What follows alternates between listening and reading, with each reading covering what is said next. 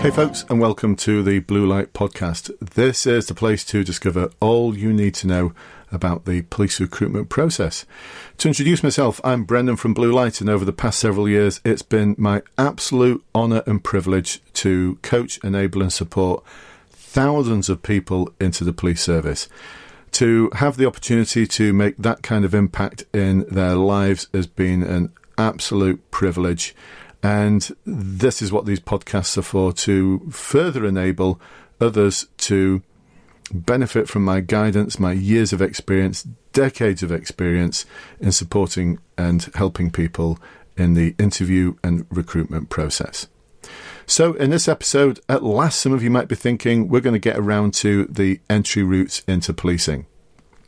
Now, I'm going to focus very much on the Police Service of England and Wales, but many of the principles that I'm going to talk about and the considerations that you should give to the entry route that you choose equally apply to the Police Service of Northern Ireland, to Police Scotland, to other forces that exist within the United Kingdom like British Transport Police, the Civil Nuclear Constabulary, the Ministry of Defence Police.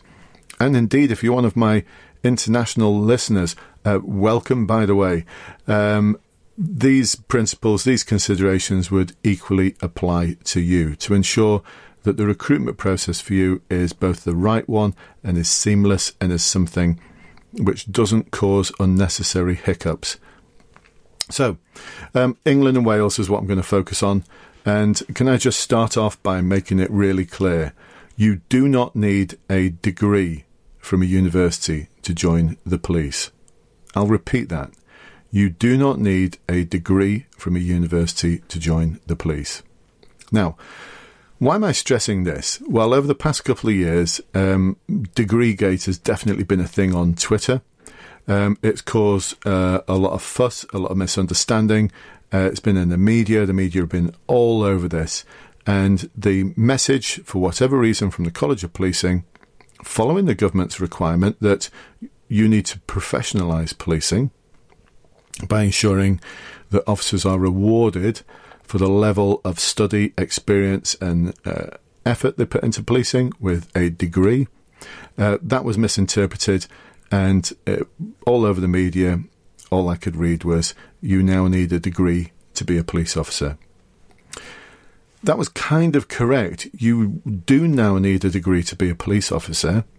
If you're already serving, you don't need to go back to university. But you do need a degree to be a police officer. The difference is that you can join the police without a degree, and the studies that you will do now over a 3-year period will now result in a professional policing degree with honours. I mean, how amazing is that? Because previously it would end up with nothing. Or for some forces, you would get to do a diploma, but the diploma wasn't aligned with the university. I'm not quite sure where they came from, but it might have been some of the local colleges, but certainly wasn't anything that was part of a national programme. It wasn't mandated by the College of Policing. You just end up with a diploma, and I think it was a diploma at level 3, so equivalent to an A level. Not really rewarding you for the level of professionalism which you demonstrate. So what was the background to all of this Degreegate? Well, I was part of the background, actually. In 2000 and 2001, I was part of what is now Skills for Justice, but back then it was the Police Skills and Standards Organisation. I was part of their Standards and Qualifications Steering Group. And you might be thinking, I thought you were a serving officer. I thought you were an inspector. Well, back then I was a sergeant. A couple of years later, I became an inspector, but I was a sergeant, and previous to that, I'd been very involved in the training of probation officers, probationary officers, student officers. I then went on to train trainers and then train the trainers of trainers and the assessors of trainers. And it all got a bit complicated as I started getting more involved in the quality assurance of the process.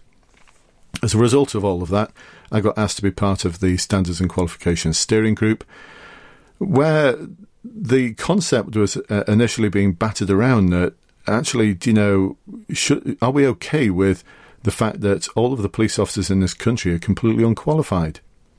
And there was certainly an appetite at that point to enable forces to provide a qualification structure for their officers it just didn't really start biting until now. So it's taken about 20 years before this is really landed. Since 2001, 2002, there's been a qualification structure for police officers. It's one that's been vocationally driven, though, as opposed to academically driven. So police officers have always been able to access qualifications. It's just that most forces didn't access them because it wasn't mandated. And what's happened now is that the government have mandated it, and this caused a lot of problems as well in terms of misinterpretation, because what the government said was, this is about professionalising policing. And a lot of police officers kicked off and say, how dare you tell us we're not professional? They didn't say that. They said this is about professionalising policing, not that you're not professional. There's a difference. But the way the message was sold, I think, was quite poor. What they were saying was that you work at such a level already that you should be rewarded with the opportunity to get a degree for your experience and for the energy that you put into the role. We should be awarding you with a degree. You'd have to do the work, of course. You don't just get given one on a silver platter. You'd have to do the essays, the study, the dissertation. But what that would enable you to do is to demonstrate your professionalism. And what a bonus, when you come to leave the police and you choose to develop a further career, as I have, then that degree will come in handy. And indeed, I recognise that having a degree would come in handy halfway through my service. So at the same time I was on the Standards and Qualifications Steering Group, I was studying part-time for a Masters in Education. And what Hull University Institute for Learning did is they accredited my experience and gave me a year towards the Masters in Education, so it wasn't quite as long as it could have been. And that's the same principle that applies to serving officers now. They can study towards a degree and they'll have accreditation of prior experience and learning. It's called APEL. So universities will apply that to enable you to not shortcut a degree. All they're doing is recognising your experience and the level of professionalism which you're already demonstrating.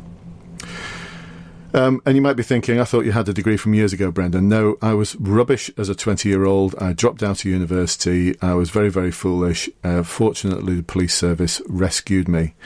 And so I recognise that I'd be leaving in my 50s with just 3 A-levels, and that probably wasn't going to be sufficient. And it paid off because I became an associate at the College of Policing for a couple of years. I finished doing that last year. Out of choice, just because my level of interest in it had waned a little bit because the manager who I liked working for there retired, and I wasn't too keen on the one that took over. But anyway, they required you to have a master's qualification to carry out that role, and there's a lot of organisations out there which do require you to have certain qualifications. So no bad thing. It's just been missold. So, you do not need a degree to join. What are the entry routes now? Well, there's 3 entry routes. One of them is a degree holder. One of them is having a degree in policing. And one of them is the police constable degree apprenticeship. Now, the first one, the degree holder, this is for anyone who has a degree in anything at all. You will enter the service and you will study as a student officer. And at the end of that programme, where you'll also be operational, you will be awarded a postgraduate diploma in professional policing. How cool is that? That didn't happen before.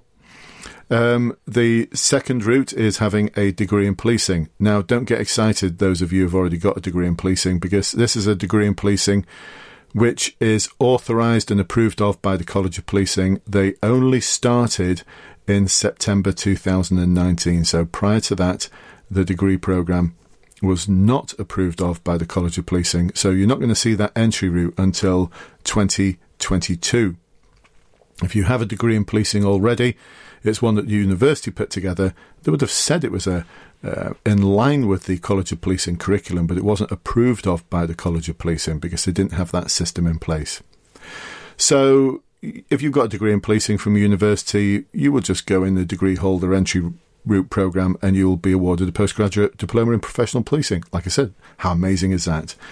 Who would not want one of those? The third route is one that I think is particularly exciting, although I think you need to think carefully about which force you embark on with this, and it's the police constable degree apprenticeship.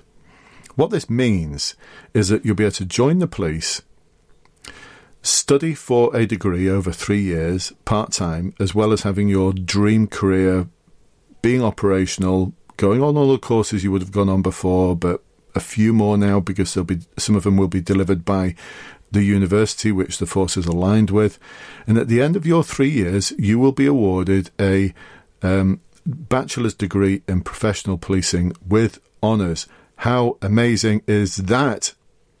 And the good news is you'll be getting paid to study, paid as a police officer, and you won't have any fees to pay whatsoever.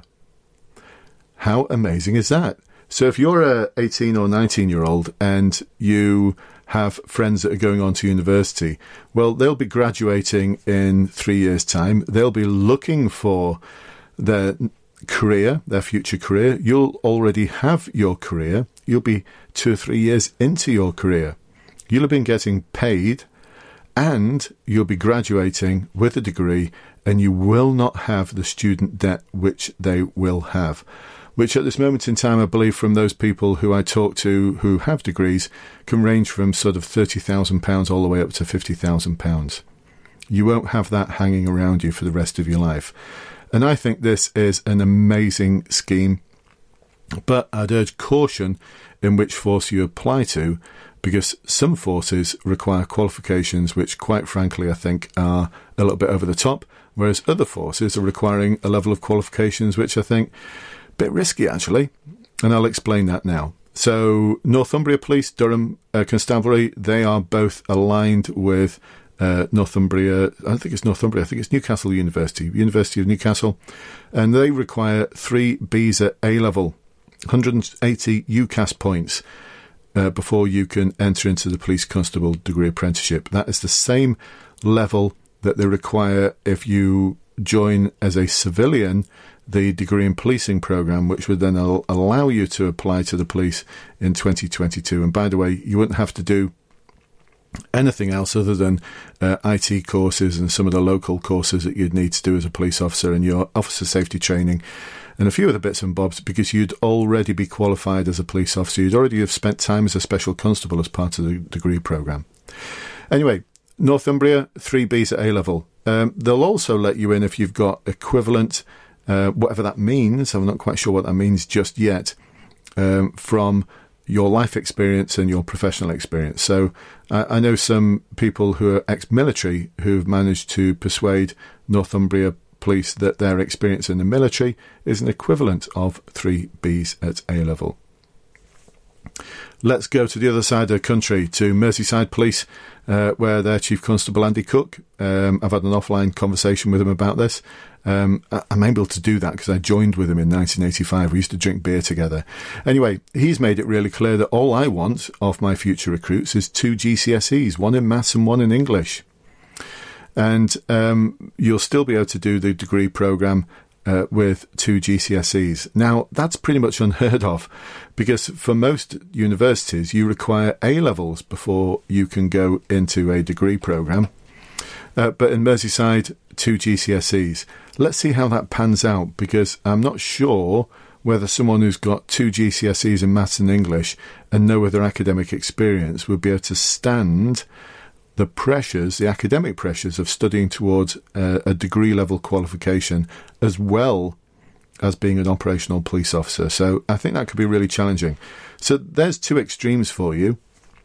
All other forces are somewhere in between. They're somewhere in between. So take a look at what the force you want to join is asking from you. And if you have a degree, don't be talked into doing the police constable degree apprenticeship, because there's quite a few of my clients at the moment who have been accepted onto the police constable degree apprenticeship programme who have a degree already. They're going to have to work towards a second degree, and it makes no sense. It's not what the programme's for. I'm not quite sure what's happened there or why the force has allowed that. It may be because at this moment in time they've not quite got the degree holder entry programme up and running. So they just want to get them through the door, and they'll have said, no, it's fine, you'll be able to do a second degree. Well, they will be able to do a second degree, but why? Why do a second degree when they could do the degree holder entry programme and get a postgraduate diploma in professional policing? Their choice, of course, but I know some of them now having discussed this with them, are holding off and just waiting until the degree holder programme starts. So there you go, folks. There's some of the main routes into policing. I'm going to talk a little bit now about... Oh, there's one thing I forgot to mention, by the way. Be cautious as well when you're looking at the police constable degree apprenticeship about the salary levels. So forces like Cumbria have just made it really clear that we're going to offer every entrant into the police who joins as a constable the same salary, whether they have a degree or whether they are in the police constable degree apprenticeship. Whereas other forces are getting away with it, actually. I think they're getting away with it, and I think they're being cheapskates here, only because the regulations around pay allow them to. They already set a very low level as an entry point, starting point for the police constable degree apprenticeship of just over £18,000. £18,000 to put your life on the line to serve your country as a constable. I don't think so. I think that's an insult. Whereas Cumbria Constabulary at this moment in time is about £24,500. That's a £6,500 difference in salary, starting salary. So shop around, folks.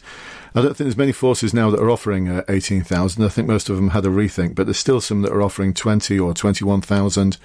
So take a look at it. It'll soon go up. I saw something in the media for Merseyside Police. It was in the Liverpool Echo that join as a police officer and earn £40,000 as a constable. Well, you're not going to earn that straight away, but it's not going to take you long to get up to that pay scale. Now, if you're listening to this internationally, some of you might be thinking, hang on a minute, I've just done the math. Is that all? Is that all they pay you? Well, yes, it is, because I know in some of the American forces, Australia, New Zealand, police officers are valued far more than that in terms of the financial remuneration. And yet, in England and Wales, in Scotland, in Northern Ireland, there are still huge numbers applying to be a police officer. I'm not saying that people aren't applying to be police officers in the rest of the world for the wrong reasons, but certainly in the United Kingdom, the financial rewards are not why people apply to join the police.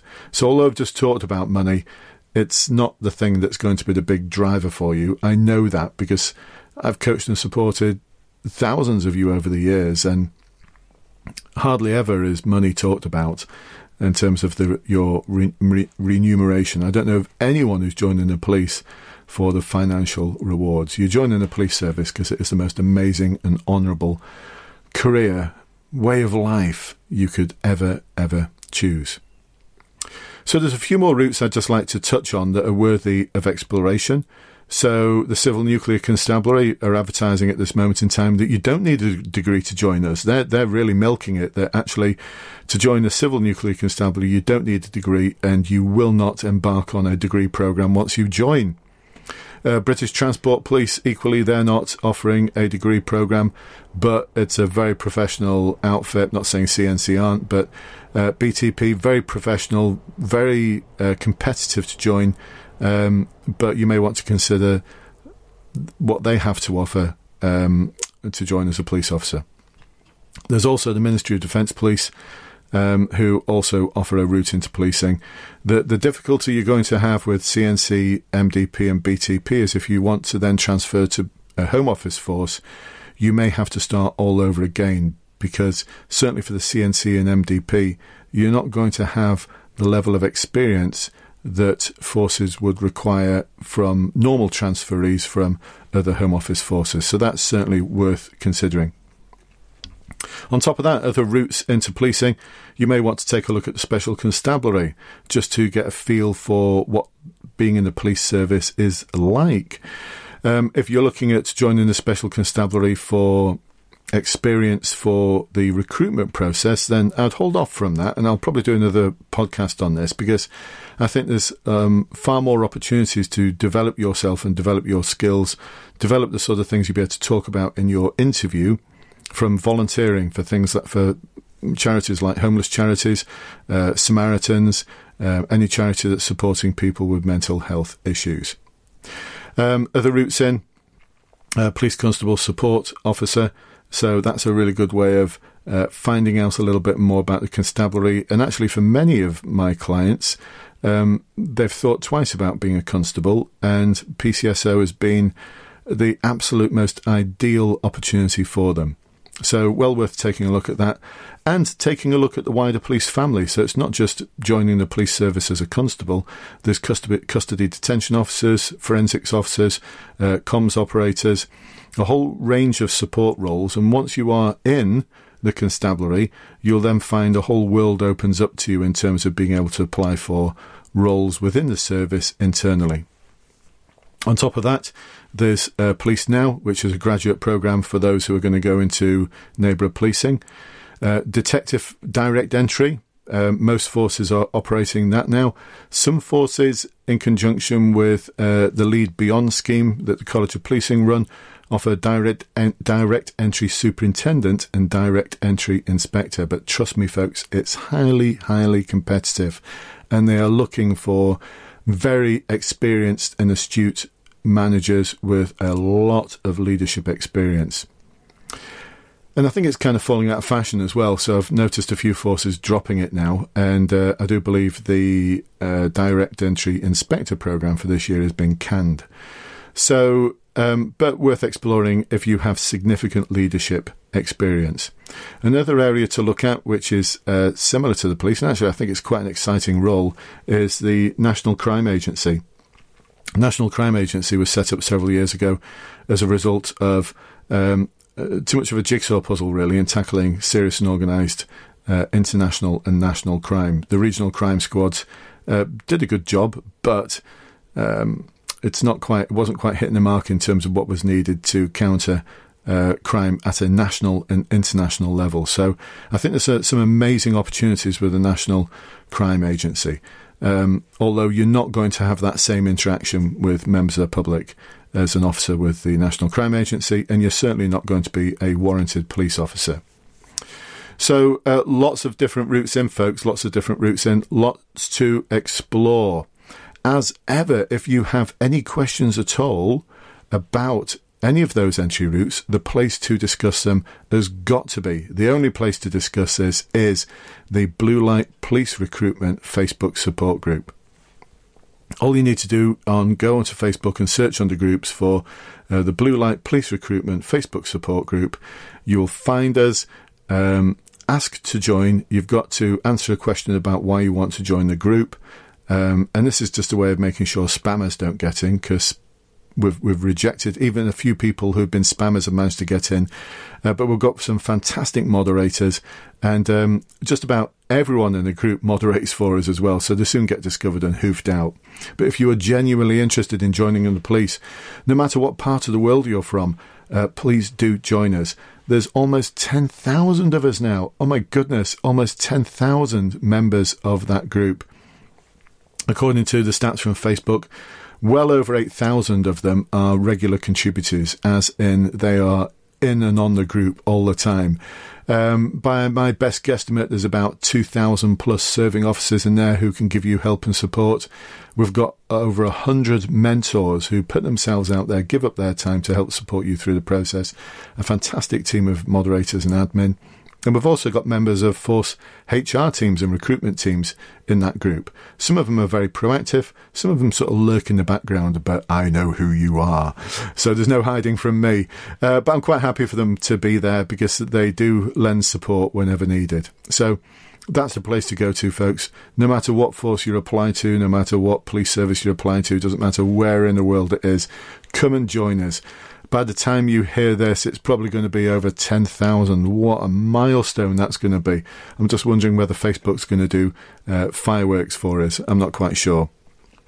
Anyone know? If you do know, let me know what happens when a group hits 10,000 members. I'm quite sure there'll be some kind of social media clapping or fireworks or something like that from Facebook. But anyway, it's not the numbers, it's the quality of what goes on in there. There's over 300 posts every week. I can't even keep up with them. So come and join the group, folks, and let us help you across that finish line to achieve your dream career in the police service. So until next week's podcast, I shall speak to you soon. Bye-bye for now.